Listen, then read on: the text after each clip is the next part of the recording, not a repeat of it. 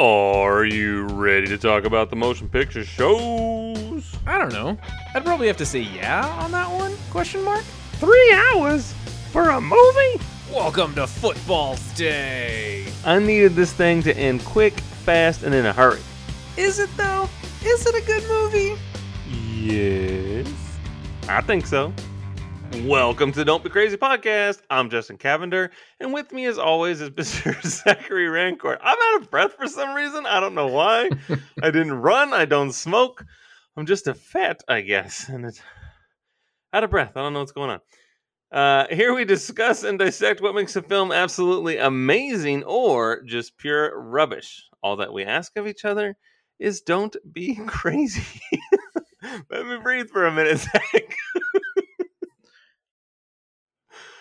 Oh, my goodness.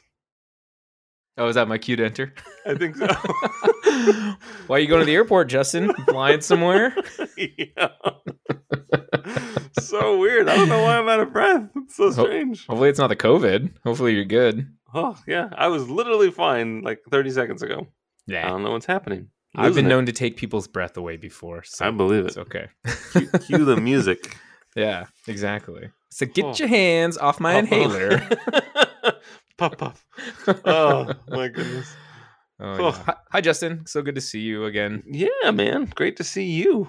Thanks. I'm excited. You know, last week uh, we talked about a poll that we did with uh, how like how often do people or how do people purchase movies these days? You know, it being uh, physical media or digital, and who buys movies anymore? And we actually had like 173 votes to to come up with the answer.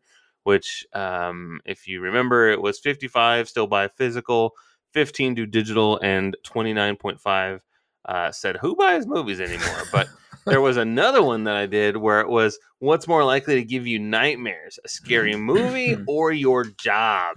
20% said scary movie and 80% said job. And that was out of 122 votes. Zach. Wow. That's good. I think I voted mean, it's- for a movie, though. I, I, I would say movie too. I chose not to vote. I think I voted for movie, but I would like to play devil's advocate and I could see a job because I have had dreams where when I was working at Target or other retailers where you'd have dreams about Black Friday or you'd be catching shoplifters or whatever and it's just kind of mm-hmm. like the lines never end and it, things get out of control. So in that sense I woke up and I'm like, man, I did not like what I was dreaming about. But I don't know if it would be a nightmare. I've, I've been more terrified of scary movies like in my dreams than anything. So that's interesting that people don't like their jobs that much. Yeah. Oh, you know what? I misspoke. I did actually select scary movie. I have a little check mark next to it, so I must have clicked it. yeah, yeah. We all know The Exorcist, our, our favorite scary movie, Oh, definitely made yeah. our list. Oh my good one. That's Father, so Fa- Father. McNulty or whatever his name is. Oh my gosh. yeah, so not, bad. Not a fan. Not a fan. so cool. That was a fun poll. I'm, I'm surprised you got so many votes too. I know. I'm excited about that. It's interesting though. I wonder. I wonder what movies the scary movie troupe uh, would say that gave them the most nightmares. So Yeah, I know. I'm I'm curious about that. I, I kind of thought that it would be uh, people's jobs because so many people are just unhappy working these days, um, and we're all just they. It's too scary to get a new job, and if you have something, then it's it's like easier to keep, you know. So I don't know. yeah, It's, I wonder if- heart if part of that would be from like the fear of losing your job or the fear of money issues or something like that. So I wonder if that's Right. kind of compounded and that w- went into their thinking, or if it's just literally like my job terrifies me. so, Right. And I think, you know, you mentioned like the retail space is pretty rough, or maybe your manager is terrible or something to that effect, or maybe your teammates just unhealthy workplace environment. Who knows? But either way, it breaks my heart that people feel that way about their jobs. yeah, totally. So, and then quick house cleaning. Uh, last week, I also misspoke. I, I couldn't math, and uh, Tracy Chapman's fast car is actually 34 years old. I said 24, uh, but in my defense, it was the end of a long week. It was a Friday night, and I had mentally checked out, and I apologize. So, you've got you've got a ticket to anywhere. Maybe we can make a deal. yeah, maybe. Let's see. Oh, Oh my goodness. So enough of that. This week we are doing Psycho from 1960, which was directed by Alfred Hitchcock, who you might know from Vertigo, Rear Window, which we actually did on this show, as well as its counterpart, Disturbia. then uh, North by Northwest and The Birds. Bird. For all you Bambi fans out there. Uh, written by Joseph Stefano, did the screenplay, and the novel by Robert Bloch. Is that what it is? Block. Block? Yeah. All right. It's like Zach even- with an H. I didn't even know it was a book. Yeah, it's apparently, um, and apparently, it's a, a- different type of Norman Bates. He's a little more into the metaphysical and supernatural and stuff. I The individual Yeah, metaphysical. metaphysical. hey, that neck on you. Smashing pumpkins. oh, you know what? I did know it was a book because her name was Mary Crane in the book and not Yeah. Marion Crane. and they had to change it because there was an actual Mary Crane, like in real life or something like that. I think it's was Mary Jane, and that's code for for the weed. for the marijuana, the devil's lettuce. But uh, yeah, it, apparently it was a novel. So Got it. Well, great. The cast includes Anthony Perkins, who I, I actually offended folks when I said that he was only really known for Psycho. I was wrong about that. I got lists of movies that he's in after I said that. So I apologize. But he was most known to me for Anthony Perkins. So I mean, he's in have he's in Psycho two, Psycho three. he's in Psycho four. My what else do you want? Just uh, a fine young man, uptown all the way.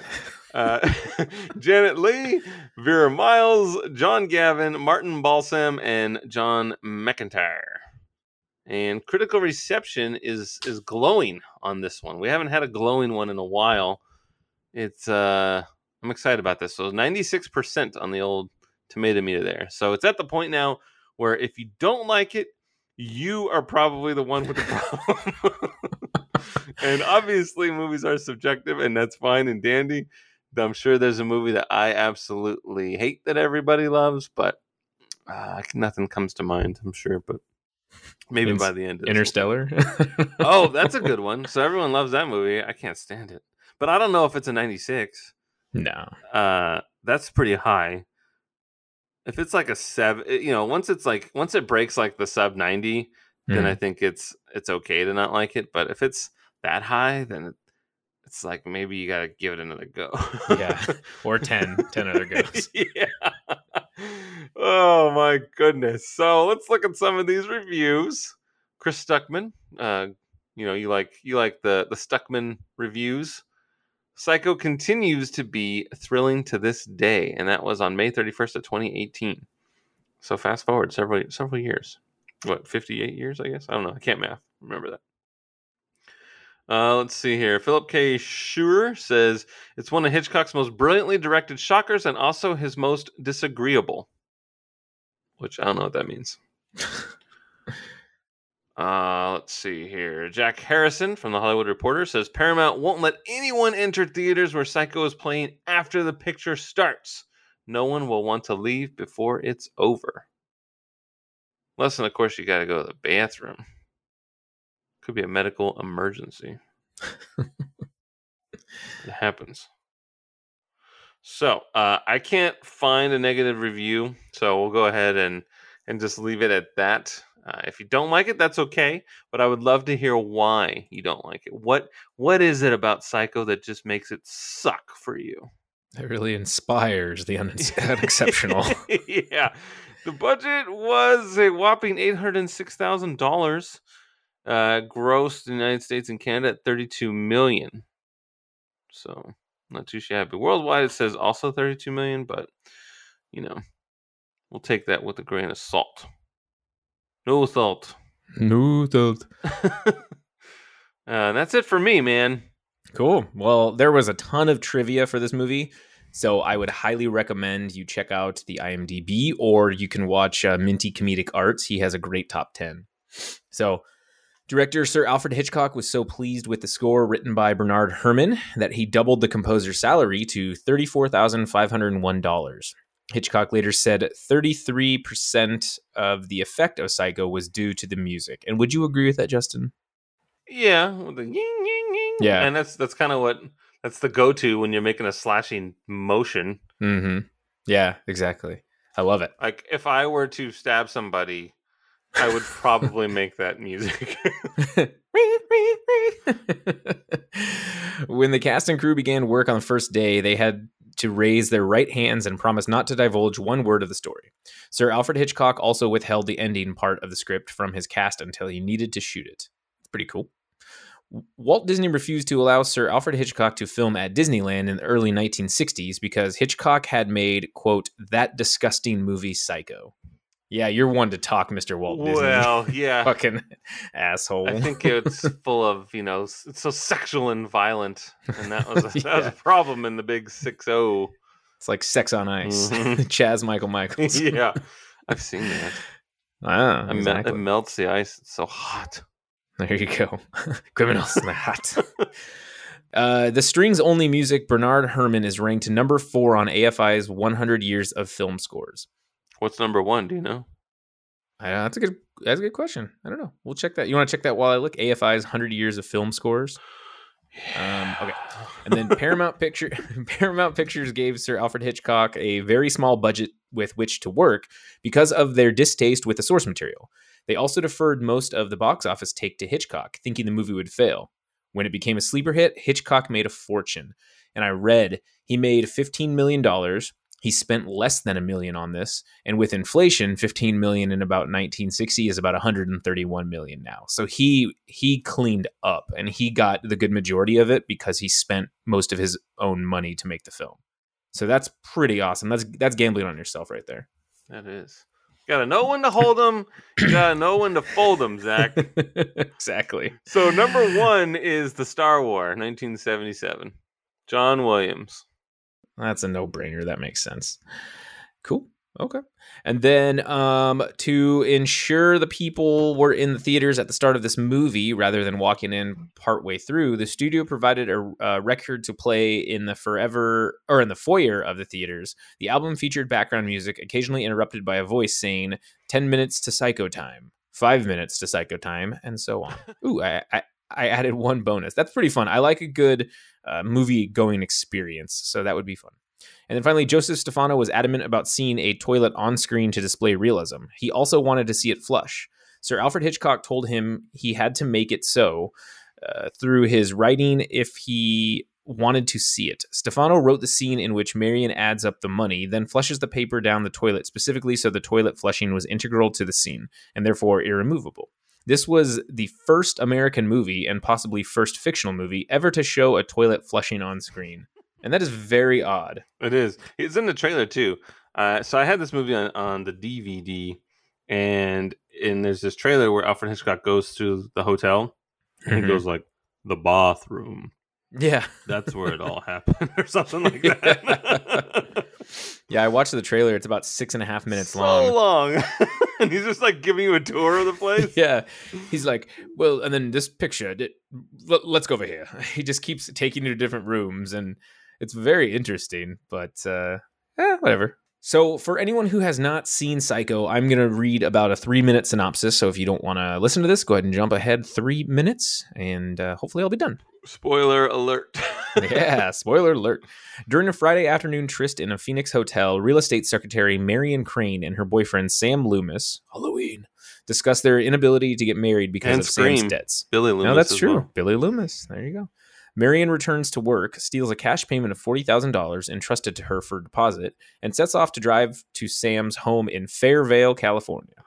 Marion uh, hurriedly trades her car en route, arousing suspicion from both a car dealer and a California Highway Patrol officer, a chip. Yeah. Marion, Marion stops for the night at the Bates Motel, like, located off the main highway, and hides the stolen money inside a newspaper.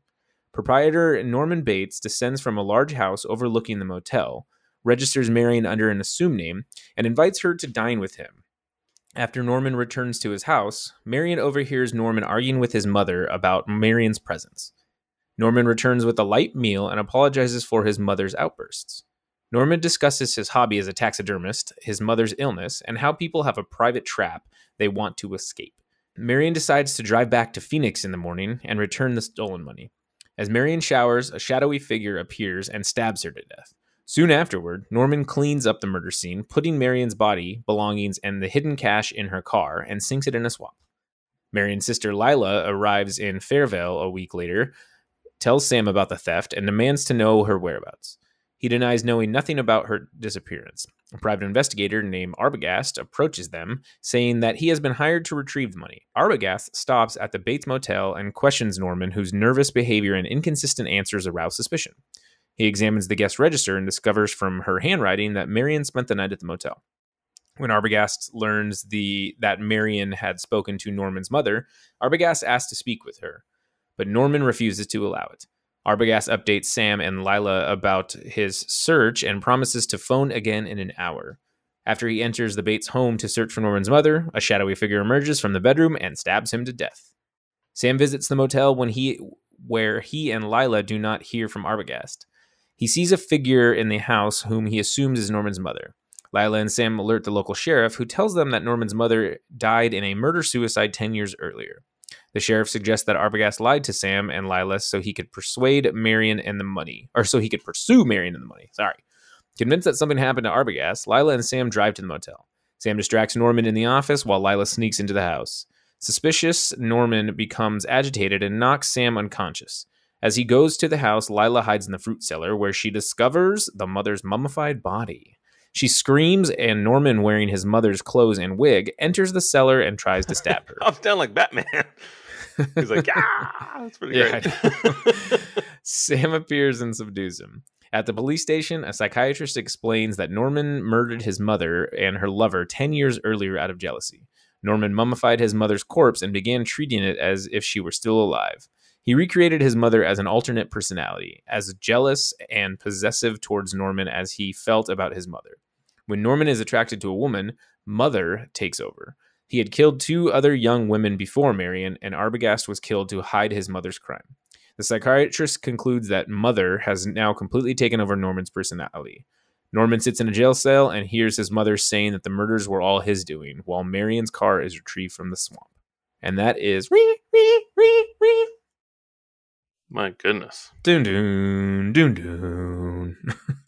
uh, hey, so Justin, when did you first see Psycho, and what did you think? Um, this movie is older, obviously 1960, and older movies can sometimes be a tough rewatch. How does this movie hold up on repeat viewings for you?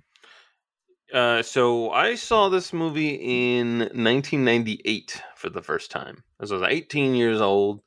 Was it the Gus Van Sant remix? No. and I, I enjoyed it. I thought it was cool. I especially like the the first half is really neat. Like especially when when Marion's driving in the car and and having all those conversations playing out in her head and everything. I really like that. That's one of my favorite things about this movie. yeah, they do do a really good job with that. They do, and and my viewing experience has not been hindered by repeat viewings. I've I've probably seen the movie maybe five times in my life. Uh, I don't think that is enough to to make me not enjoy it any any less or anything like that. So as it stands, I still enjoy it when I watch it. Yeah, last night was my first real watch through of the film. I've seen and know enough about it, but I was actually really surprised that I had not seen the entire thing. Um, and I really enjoyed the hell out of it. Uh, just being a film fan, I really enjoyed the hell out of it. I did wonder, though, how modern audiences would handle it now.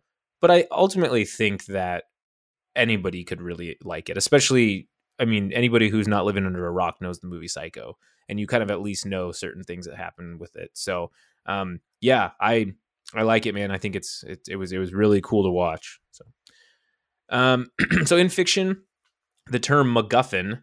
Uh, it's an object, device, or event that is necessary to the plot and the motivation of the characters, but insignificant, unimportant, or il- irrelevant in itself.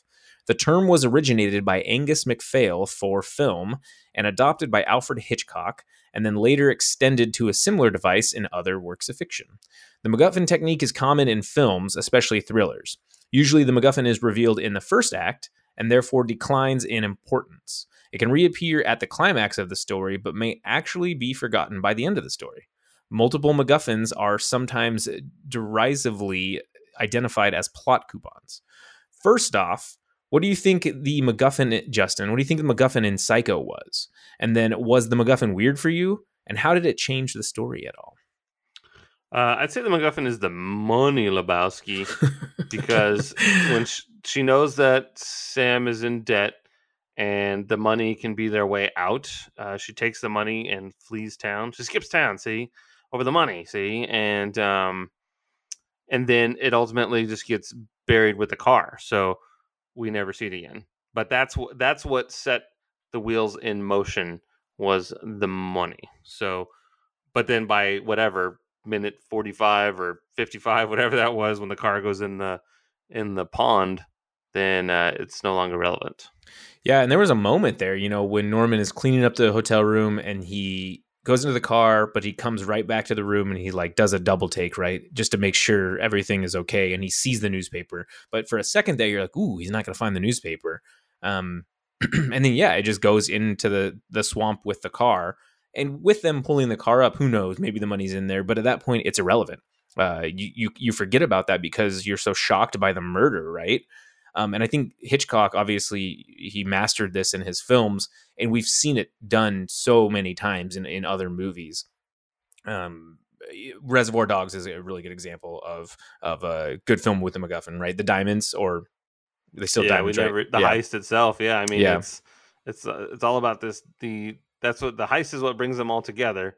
But at the end of the day, it doesn't even really matter. it's like Yeah. these diamonds that are somewhere out there, but they're stashed. So who really cares? Yeah. yeah It's it's it's it's it's really fascinating um you know i think like we just we quoted it too the, the big lebowski the rug it's not even about the rug it's like that's Yeah. kind of It's just really tied the room together. yeah that's kind of like whatever at a certain point um i would probably say um like well no that's kind of what else? What else there's some other macguffins? The, oh pulp fiction. Tarantino loves the macguffins so the briefcase. Yeah, the, the briefcase for sure. yeah, Is, is kind of like one.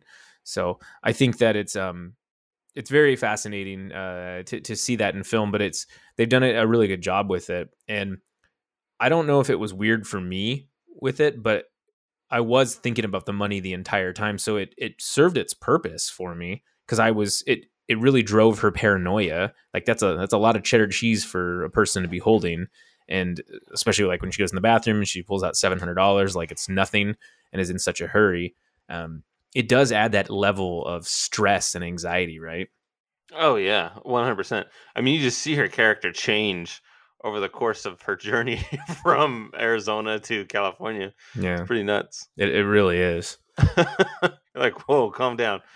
And uh, one of my favorite things in those old movies is when they're driving and they're just the steering wheel is just kind of going back and forth. yeah and the that. scenery changes in the background yeah, they Yeah, um they do a really good job in the naked gun movies and making fun of that and like airplane Yeah. and stuff like that just the scenery changes each time it's so funny yeah.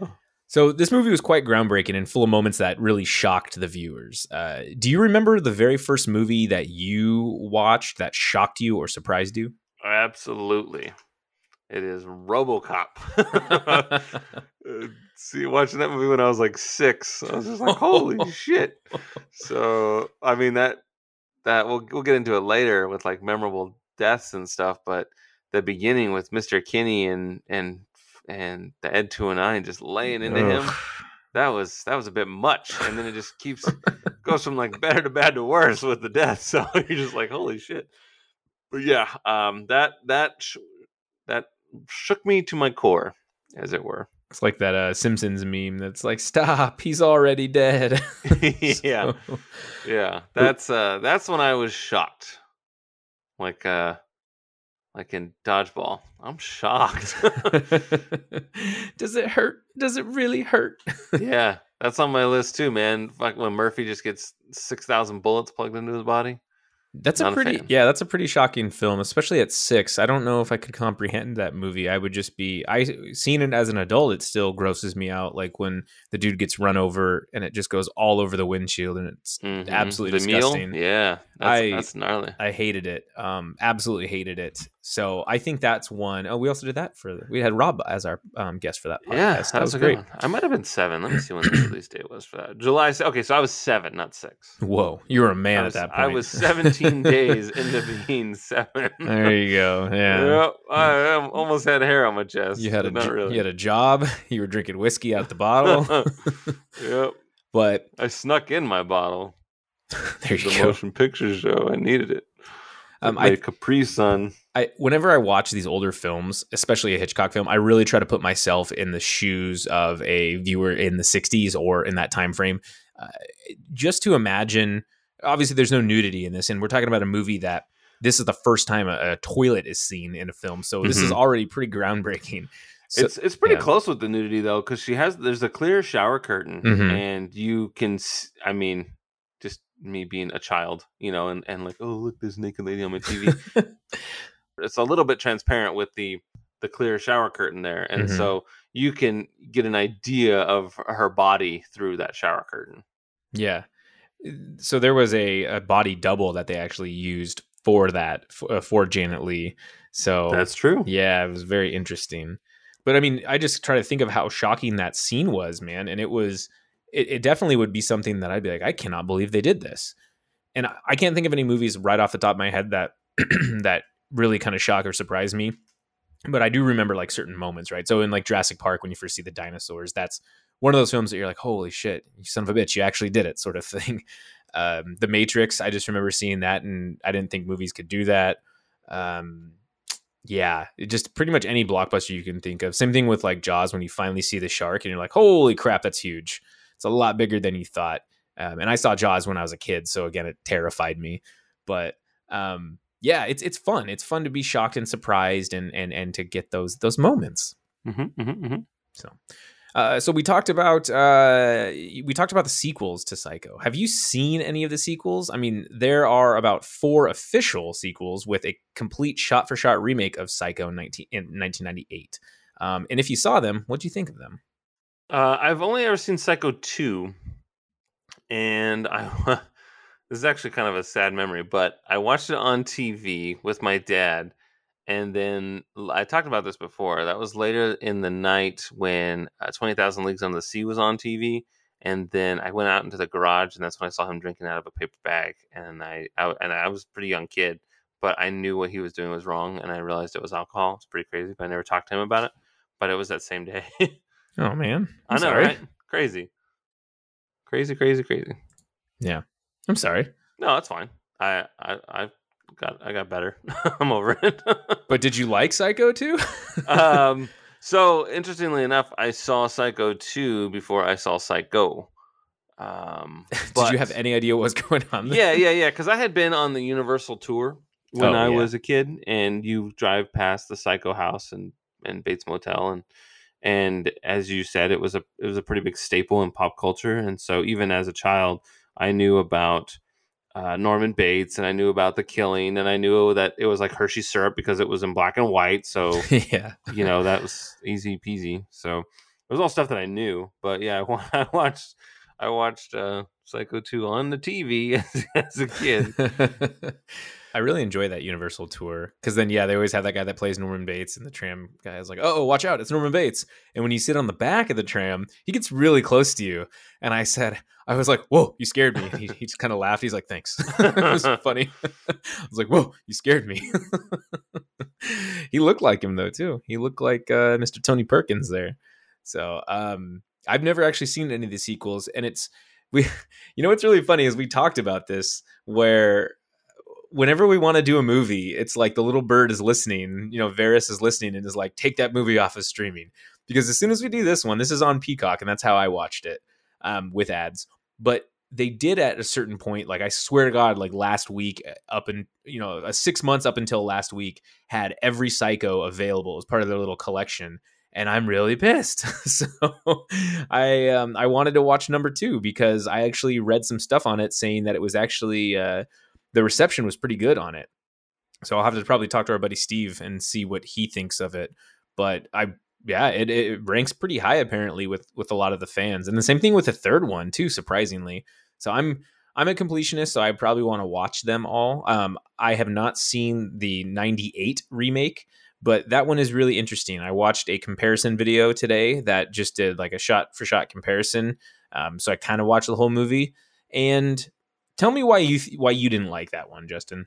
Well, so I had actually so that the Psycho remake came out in around Christmas of '98, and I had seen the original finally for the first time that summer. So it was all fresh in my mind, and I really enjoyed it. It was one of it was like the third DVD I ever owned, and um, and when I watched it, you know, what's interesting about the whole remake thing, like I, I like the idea of a retelling of a story, but I thought it, it seemed kind of weird to do a shot for shot remake. Minus like I feel like the masturbation scene is obviously new because we didn't have that in the 1960 version. He's looking at her through the hole in the wall, which is fine and dandy, I suppose, but you can tell that Vince Vaughn is actually masturbating.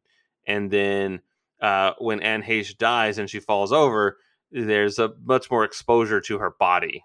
Uh, Mhm. When when Janet Leigh falls over, it's just kind of her face, and you know the shower curtains kind of over her in a way, and so she's more or less covered. But uh, the shower scene's a little bit more revealing. But it just seemed weird and a waste to literally do a shot for shot. I, I didn't understand why that was the case when we already have that movie. If it was a retelling or doing something a little bit different, then that would make more sense. So for me, it was just I've I've already been to the airport. you know what I mean? So it didn't really work out. Cars aren't here. Cars are still here. Can't be at the airport. They didn't go to the airport. Um, or if you're a speed fan, at the Yeah. airport. I've already seen the I've airport. seen the airport. Yeah, I, I think I think you hit the nail on the head with that one. It's it's weird because if you're gonna do a shot for shot remake, then make it exactly the same. Um, and Van Sant has done that too with another film, and I cannot remember the name of it. I'll have to look it up. Which was really interesting that he did it that way. But with this one, there were subtle changes. Like you're absolutely right. It shows more of Anne Heche's butt, and then you can see her private parts. And then even when they uh, they have a really tight like choke shot uh, close up of her eye and then it starts to spin as it comes out that's different than the easy just um, pan out that they had on janet leigh and i'm kind of like may i guess it's fine to add a little stylistic choice to it but if you're doing an exact same film then why why even Why try that? Right. yeah I what's what, what's the point you know? So if i mean if you're gonna get wet just jump entirely into the pool. Speaking So- of getting wet, I still to this day do not understand how the shower doesn't get the fucking camera wet. So, yeah. it drives me crazy. I'm like, So- how did they do that in 1960? it's movie magic see it's hollywood you're not Hollywood supposed to know pocus, I swear to God. I'm like, "Oh, how did they do that?" a what? Yeah. yeah. So what they did is they rigged up the camera and the shower. Uh, let me find it real quick for you. Um, okay. So for a shot looking up into the water stream of the shower head, Sir Alfred Hitchcock had a six foot diameter shower head made up and blocked the central jet so that the water sprayed in a cone past the camera lens without any water spraying directly at it. So it was a six foot shower head. I think that's awesome. It was an, an incredible shot. There's something like, I, I kid you not, like 90 cuts uh, in that 45 second sequence of them stabbing Janet Leigh. And uh, it just really, really iconic and, and amazing scene. So I um yeah, I was I was a fan of it. But you're you're right. It's it's weird with a with a remake like 98 Psycho when it's it's kind of like you better do it exactly the same or just don't do it at all. Sort of. Another thing that that's weird with this movie is that she is in the shower when she turns it on. There's no fucking way I'd be in the, in the shower when hot I or turn- cold that is?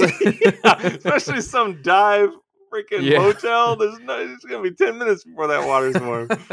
yeah, you're absolutely right. That is uh that's something I didn't even think about. yeah. that's a that's a big pass, Elton John. There's no way I'm doing that one. oh man. Whew. Yeah.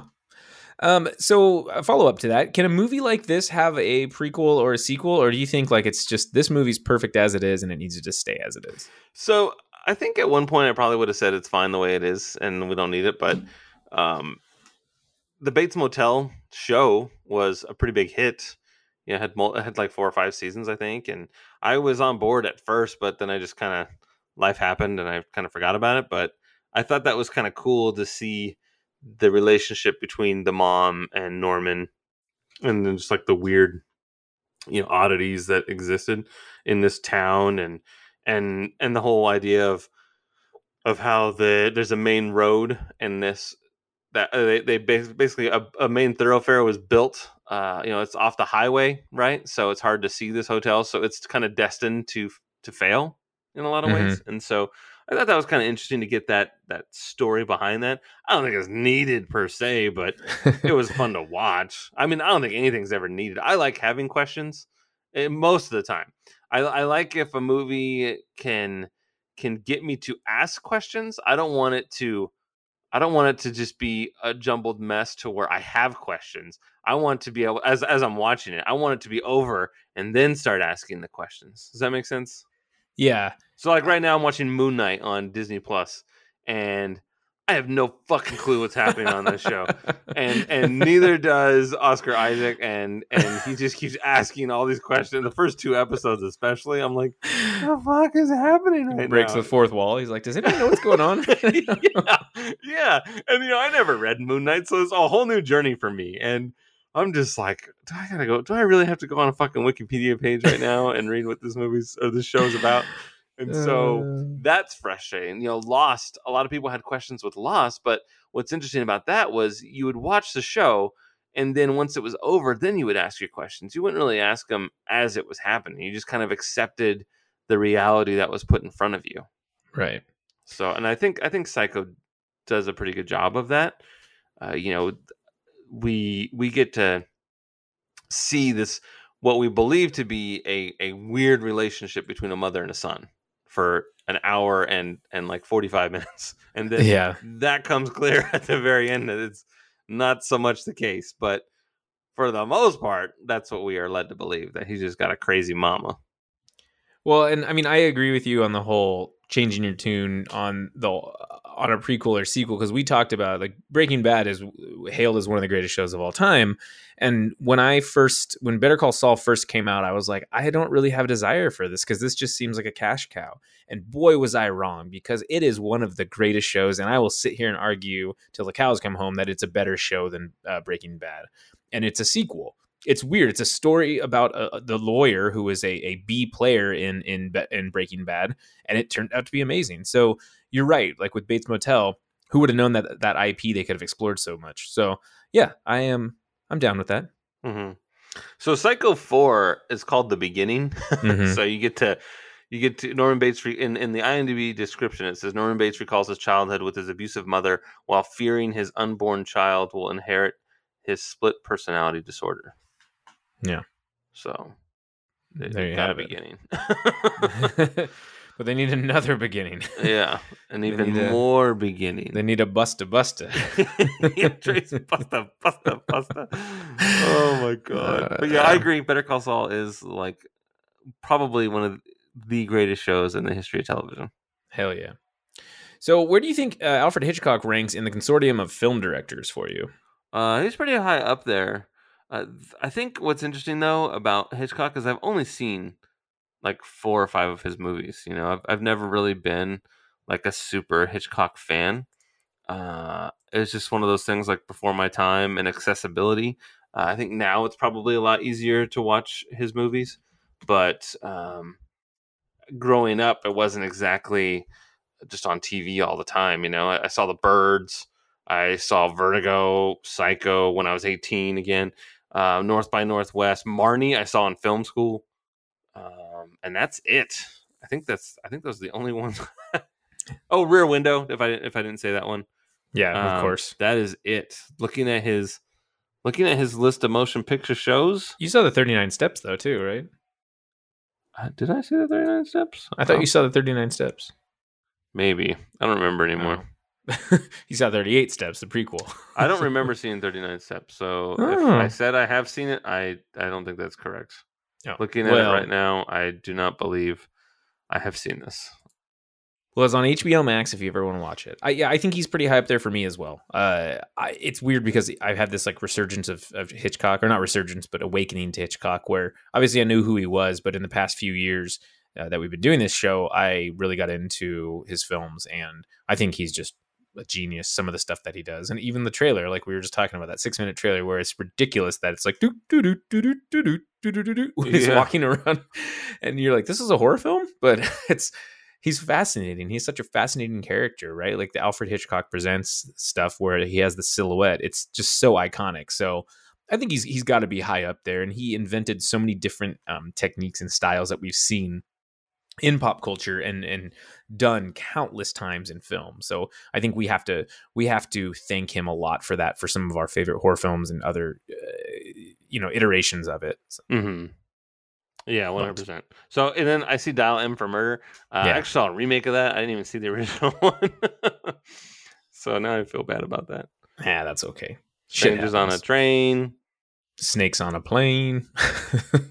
uh, there's a snakes on a train too, and the, like a snake oh, eats God. the train. Like it shows the train going into a giant snake's mouth in the trailer. Uh, I don't like. So that. you know that's good. so I got that going for me. Yeah. Well, yeah. But Justin, you and I are on the same wavelength when it comes to situational awareness uh, and, and how we just kind of deal with everyday life and people around us. Have you ever been concerned with someone who just kind of seemed to give you major creepy vibes? And uh, what happened? Uh, yeah. So twice. One is a story, a story that I shared on like uh, I think it was on the either the Hills Have Eyes podcast or the Texas Chainsaw Massacre one, where I went to a, a gas station and I was convinced I was about to die. And I didn't even see anybody. I just heard like a god awful noise in the back and like flies on the cooler and just it was like a really gross I got like, your buckshot. yeah, Mart in quotes, and uh, I, I didn't like it. So that was a GTFO kind of moment. But um, so there was that where I was just fucking scared for my life. And there's all these crows on these on this tree. It was so weird. Oh my god, I will I will never forget it. It was it was like a really gloomy day, and it was out in the middle of of California, like um, not quite like Death Valley, but like near Bishop, California. It's out in the middle of the desert, and uh, my God, I, we were just running low on gas. The light came on, and it was one of those gas stations where each uh, type of fuel had its own pump. So there was a pump for like, you know, 87 and a pump for 89 and a pump for 91 kind of thing. And I remember just thinking, man, this place is weird. And there's all these crows on this dead tree, like straight out of like Jungle Book when those vultures are are dangling on that that dead tree kind of thing. It yeah. just like that. And holy shit, I would I got such bad vibes. I was like, man, we're gonna get fucking murdered out here, and no one's gonna know. And then I go in to see if anyone was around, like a real asshole, like, hey, anybody here? And it's like, nope, gotta go. And uh, my goodness, that was scary. But I remember when we, when me, Dave, and Randy were working at Autoland, there was this this guy that came in that was on. He was on drugs. I don't know what he was on, but he was all hopped up, and he had this pit bull, this aggressive pit bull and it was really hot and it was summertime it was august and and it was so goddamn hot and his dog just needed to get out of the heat and so we had like a like a water cooler basically and so i, I was i was tending to this guy's dog uh, just because i felt bad right and um, but he was acting really weird and he kept getting closer and closer to the receptionist and he started just kind of flailing his arms all about and i had to I went into another room to talk to somebody about like, man, this is really fucking weird guy inside the showroom right now. and then as I'm le- and I, just had to talk to somebody about like, hey, we might have to call the police. I don't know what's going on, but as I come around the corner, um, the the vice president's like, hey, do you see that psycho out there? I'm like, yeah, yeah. He goes, can you handle that, please? I'm like, why do I gotta do it? What do, what do I know? I'm just like this punk, like 24 year old kid, right? And he's like, just handle it. And then so I had to tell this guy, like, hey man, I I know it's really warm out there, but I'm gonna have to ask you to, to keep moving. And then he like he he had like a pocket knife and he was just kind of opening it and closing it. He didn't like threaten me with it, like you know, Jets and Sharks kind of thing, or, or the Beat It video. But he he had a pocket knife and he was just kind of opening it and closing it. And so I didn't like that, but he he understood and he left. But I remember my adrenaline was kind of pumping, like man, I don't know if I'm gonna die right now or if he's gonna stab me or what, but I remember being really weirded out by it. And this dog's kind of foaming and just not like foaming because it had rabies or anything, but it was just so goddamn hot. So its its tongue was sticking out and drool was just going everywhere. So uh-huh. it was just, it was just sort of a, a heightened sense of, of of awareness was happening, and I didn't I didn't like it. it stressed me out. Damn. Well, I am sorry, sir. Oh, that, uh, I, got, I got sounds, better. I, I live. Sounds, we can laugh about it now. Sounds like you almost died. it was it was pretty intense. I mean, he for all I know, he was harmless, but he was he was out of his head because he was on some sort of substance. You know, so right? It, it was hard to know how he was going to act. But I remember just being like, "Fucking leave, guy, just get out of here." Oh man, and I, I was I maybe weighed like 180 pounds when I was 24. I was a skinny little guy and uh, man, I did not like that. I don't blame you. Fascinating. Yeah. Um, I I shared my story too with that guy at Albertsons when he asked me to carry his groceries out, out Yeah. to like the very back of the parking lot and had a whole bunch of dogs in his car. And like he- get in the flask. yeah, he's like he's like just one minute, just hang on, and I'm like nope, peace, and I ran. So. Like, get on Cra- out of here. crazy times, but I, I I think Norman Bates gives off those vibes in this movie where you're just like hmm. And Anthony Perkins did such a good job. I mean, it was such an interesting shot. But when uh, Arbogast was looking at the ledger, and they showed that shot of him, you know, turning his head over and trying to look at it from a weird angle, I think that was to me. I'm like, man, this guy is he's a psycho, for lack of a better term. Yeah. So, but yeah, there we go. A uh, million dollar question, Justin. Why is this movie a classic? Well, I think that uh, it sort of turned audiences on their head, man. Like it was something that they hadn't seen before. It was uh, very risque. You know, I mean, the beginning of the movie, Marion Crane's in, you know, in her bra, you know, and and uh, in a hotel to to have the the sexo with this guy, right? And so everyone's like, "Oh my!" And um, and it was just things that people hadn't seen before. This you mentioned this was the first time we got to see a toilet flush on camera. That's fantastic, at least in the United States. And you know, it has it has a real plot twist, right? So like the person that you think is going to be the star of this movie just gets killed like 45 minutes into it and you're like, "What the fuck?" And That's so, huge. Yeah. yeah, it was huge. And then even just her being in the shower, right? You know, there's this there's this voyeur type of thing that's happening, right? So so we're watching her and I would imagine in 1960 this is probably uncomfortable, like to see Norman peeping through a hole to watch her and then the shot of the camera is is in the it's in the room it's in the the bathtub with her as she's showering. So we see the door open and a figure being on the other side of that shower curtain that's pretty stressful, right? And then obviously the music happening, and then and then just a bunch of death, a lot of death for the next little bit, and it was just one of those things where we hadn't seen stuff like that before. The the water on the the not hitting the camera, that's fucking awesome. And then uh the the detective Arbogast, is that his name? When he's Yeah. like falling down the steps and getting stabbed, that was really weird. Yeah. it just looks weird today. Um and then and then just the the twist right? The the the the not M. Night Shyamalan twist where where Norman is his mom. That's that's fucking weird. And so it, it just it kind of paved the way for you know the the horror genre. Like before horror was just like you know attack of the 50 foot whatever and you know creature the creature features right? That's that's what horror was was creature features. And so the idea of this a normal person checking into a hotel or a motel rather hotel motel holiday inn and getting fucking killed? I don't think so. That's when it starts to affect your everyday life. You're like wait a minute now this place looks a little shady. I don't think i'm gonna stay here. Yeah. and uh and i think that it's movies like this that do that. And and whether or not uh you know psycho is the the honest to goodness first slasher uh is is probably up for debate but i would probably rank it as such and so all of those things combined to one the the, the cinematography the the the ideas that it implemented like with the paranoia the murder um, and then and then just the faux pas of mental illness right Yeah. um it was all very new the the idea of this this person that is that is overtaken by another personality that is something that very few people on this planet would ever understand and so that's intriguing to a lot of folks and we hadn't seen that really before And I think that when you were saying it was a, it's argued to be the first slasher film. I mean, Hitchcock said he thought of it more as a voyeur film, like a voyeuristic, and that's why he used a 50 millimeter um, lens instead of a 35 millimeter, and uh, it gave you real definition and that viewpoint from like the naked eye.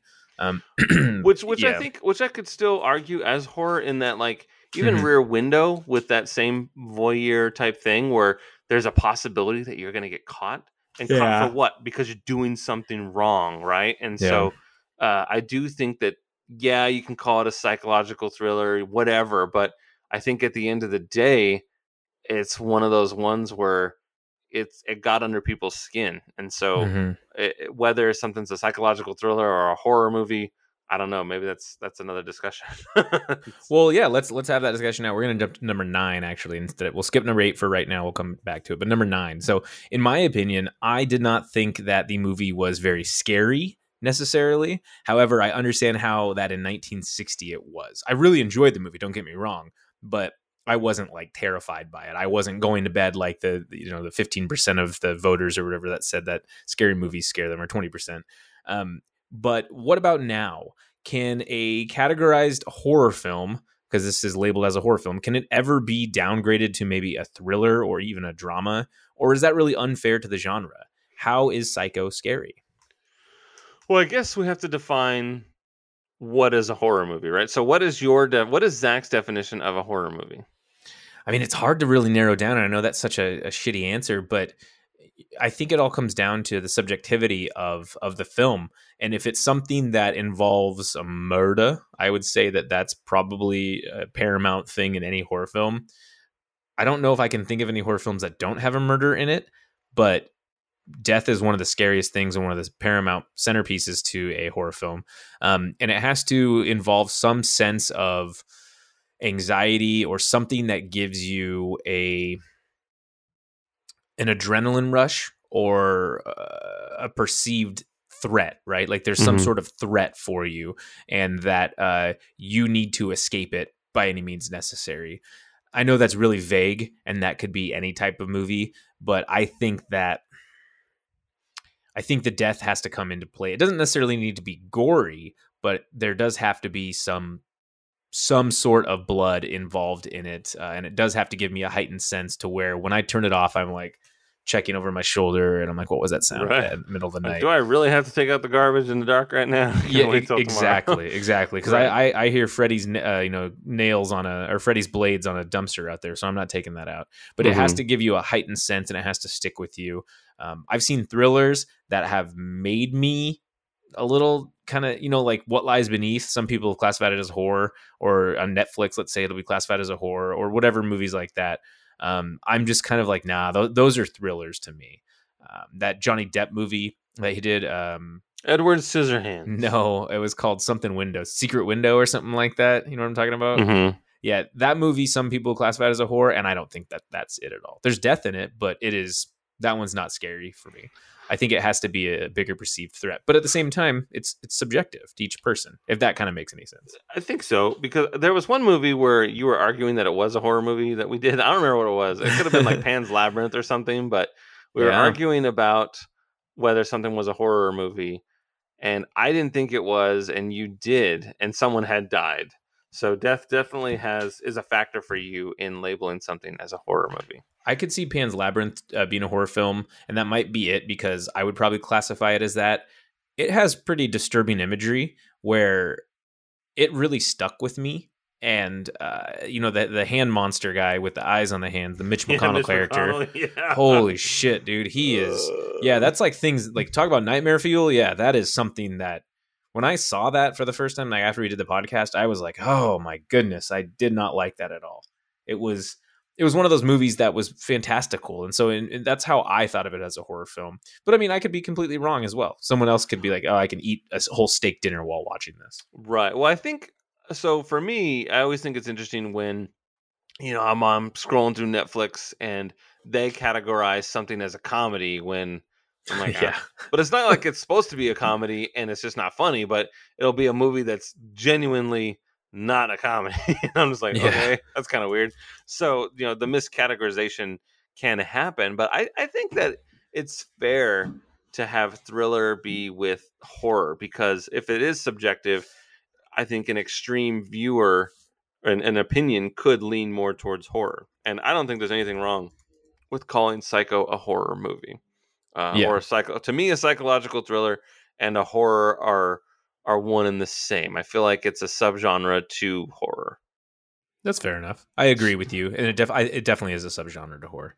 So, so yeah. I, I don't think I, I, do. I so I do believe when I was eighteen, and uh, I don't remember what Marion's sister's name is. Lila. Uh, Lila. Okay, when she's sees when she's snooping around the house I was genuinely concerned. Yeah. I was like, I don't like where this is going. They've already killed off that one lady. Who's, going to stop them from killing it again? See, and uh, and then when she goes in the basement, and then you know Norman jumps down, it, it ends pretty quickly. There isn't like a an honest to goodness fight or anything. He just puts like the Vulcan neck pinch on him and knocks him out, and um, that's all there is to it. But I remember being like, oh my god, fuck this movie, it's crazy. uh, but I mean, that goes back to the whole voyeur side of things where you're doing something you're not supposed to be there. You know, they were breaking and entering. They were they were snooping around this house and just the the adrenaline that would be pumping through your body w- waiting to get caught is just insane. And I remember one time sneaking into somebody's house and I don't know if I told the story on the podcast, but I snuck through their doggy door and I was going to scare my friend Kim Kim and uh, she was always home alone till like six o'clock at night or something. You know, we we get out of school and then we just go play at each other's house, kind of thing. And I snuck through her doggy door, and I'm in her house, and there's like no one there. I'm like, where the fuck? Where is she? and uh, and then I sneak past uh, the room before hers, which is sort of like an office, and her dad's in there on on on the computer, and he doesn't see me, but he's like a truck driver, so he's like a big serious dude. And so I back out really fast, and then I I go out the front door and I just run as fast as I can. And holy shit, I was so scared. And and it was just going to be a joke, but I mean, he had every right to just like shoot an intruder in his house. and I just remember being so fucking scared. But I just was like kind of like like uh, when Ace Ventura's sneaking Yeah. around like the mansion, or whatever. I'm totally in that vibe. Like, oh, this is gonna be so awesome. Let's get the shit out of her, and whew, that was an all time backfire. It was, I- just I- a, it was just a goof. yeah, pills are good. Pills are good. Yeah, I was literally going in. I had the biggest dumb fuck smile on my face. I'm like, oh my god, I'm gonna scare the shit out of this girl. And uh nope, shame on me, man. It did not happen.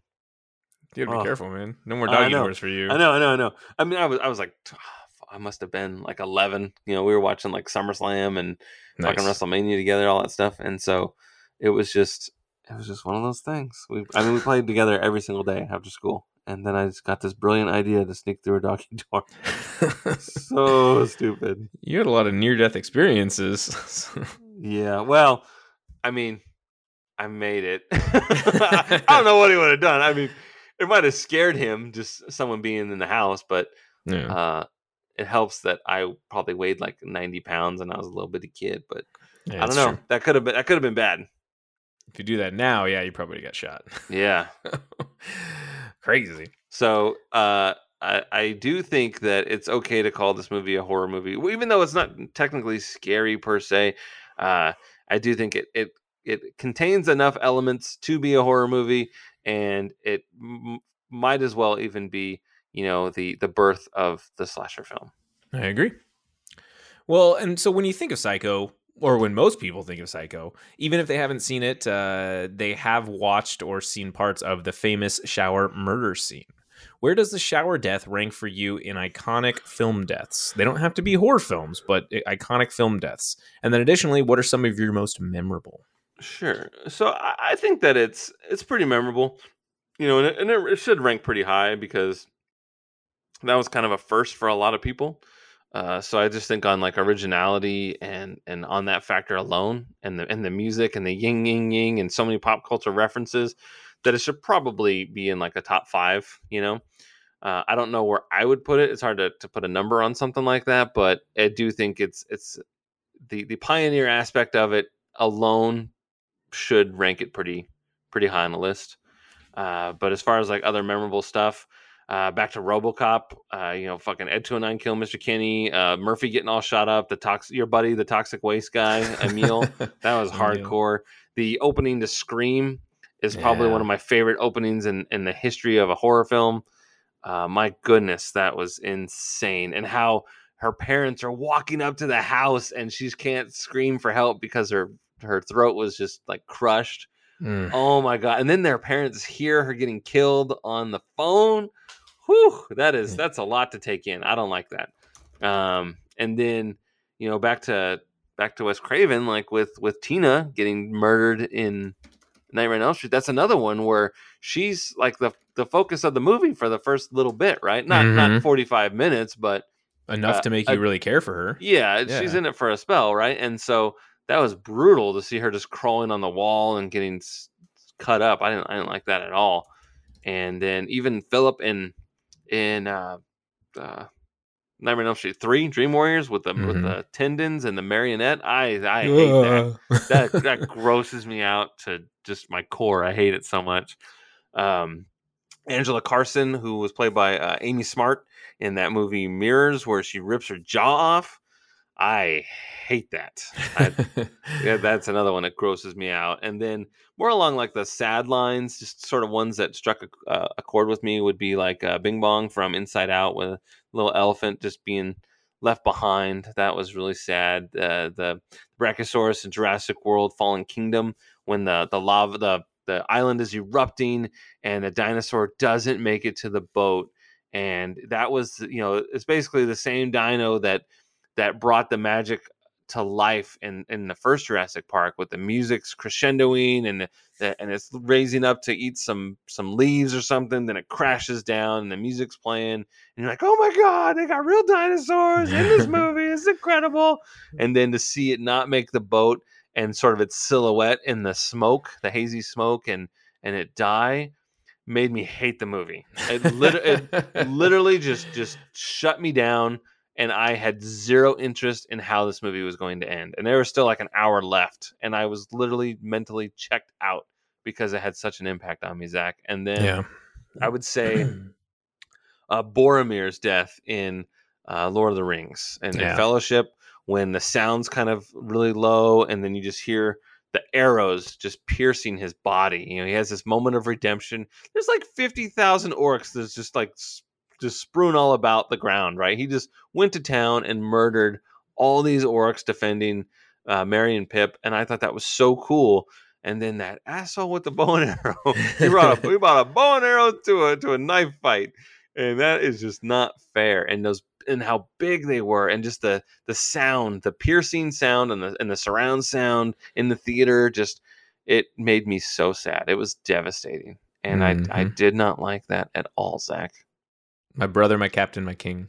Oh, so sad. I agree. sad. I, I like your list. It makes me it makes me makes me cry on the inside. hmm And, and you know, mention you mentioned Jaws prior to us recording, Mhm. and that opening, that's uh that's one that that really made me not want to go in the ocean ever again, especially, since at night. Yeah, yeah, and I talked about it for being a shocking moment. You don't see the shark, Bruce, uh, the entire film.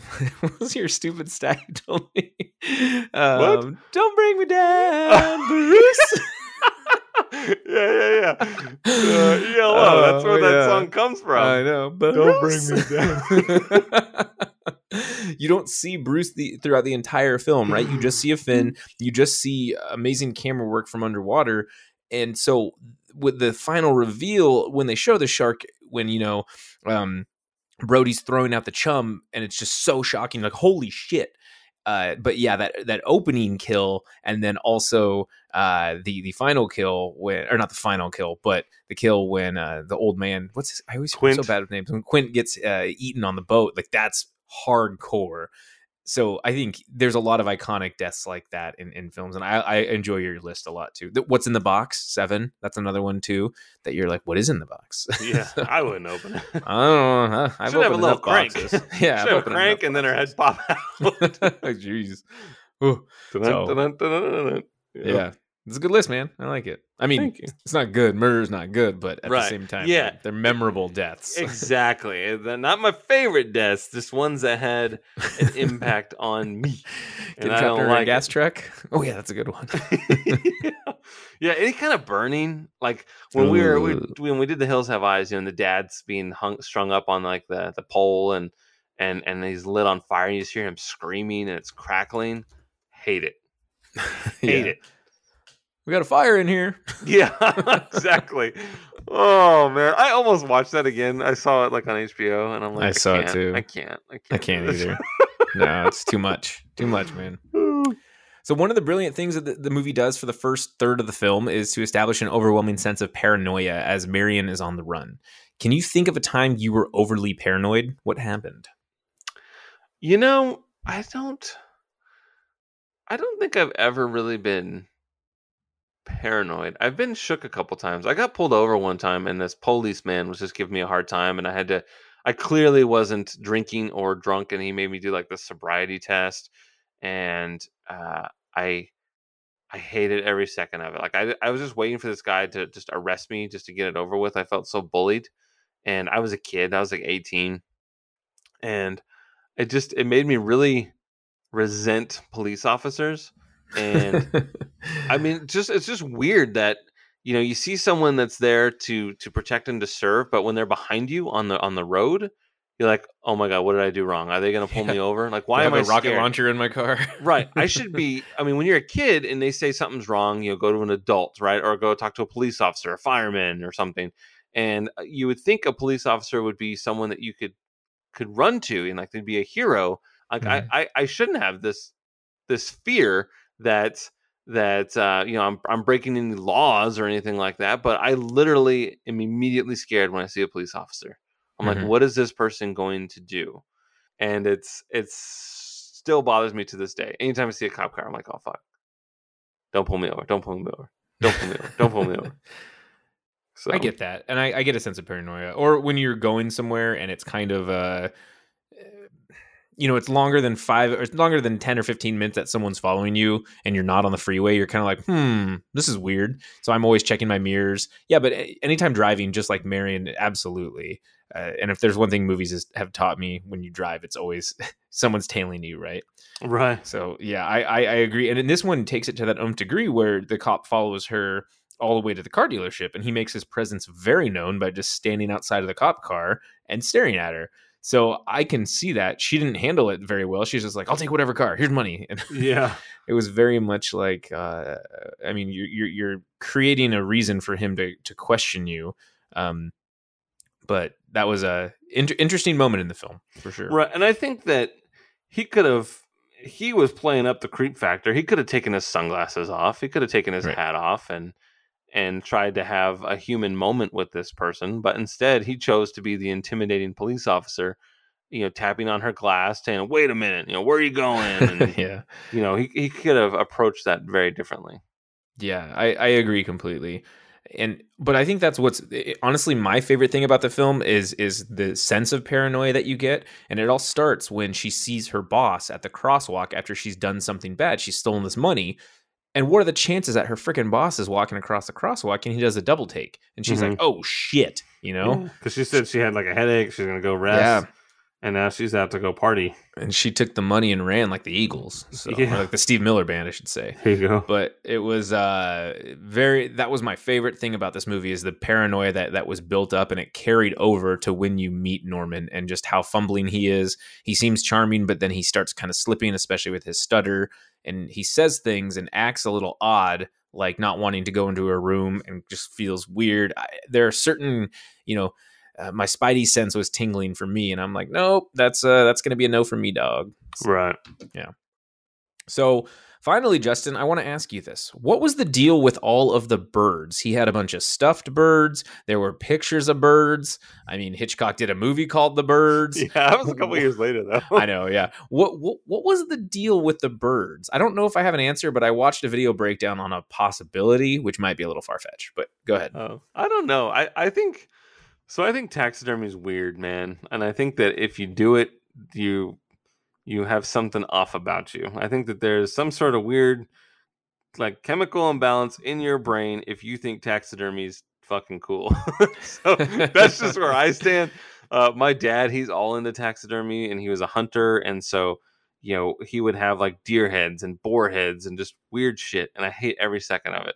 And it's, uh, we, we had what was called like a room of death. And I'm like, Dad, you gotta, you can't have, you can't have these, you can't have you going around putting heads on the walls. Is not right and um and so i i don't like it i think it's creepy i think it's weird and for me just seeing that he has the hobby of taxidermy and he thinks it's a beautiful thing to me that tells me that he's just a weird dude and that he looks at life differently right so i, I don't know why it's only birds and not other creatures in the animal kingdom uh, i don't know how hard it is to to be into taxidermy and and what parts are real and what parts are fake and what is involved. I don't know if it's like embalming a person and then and then just putting a a plastic mold under their skin. I don't know how it works.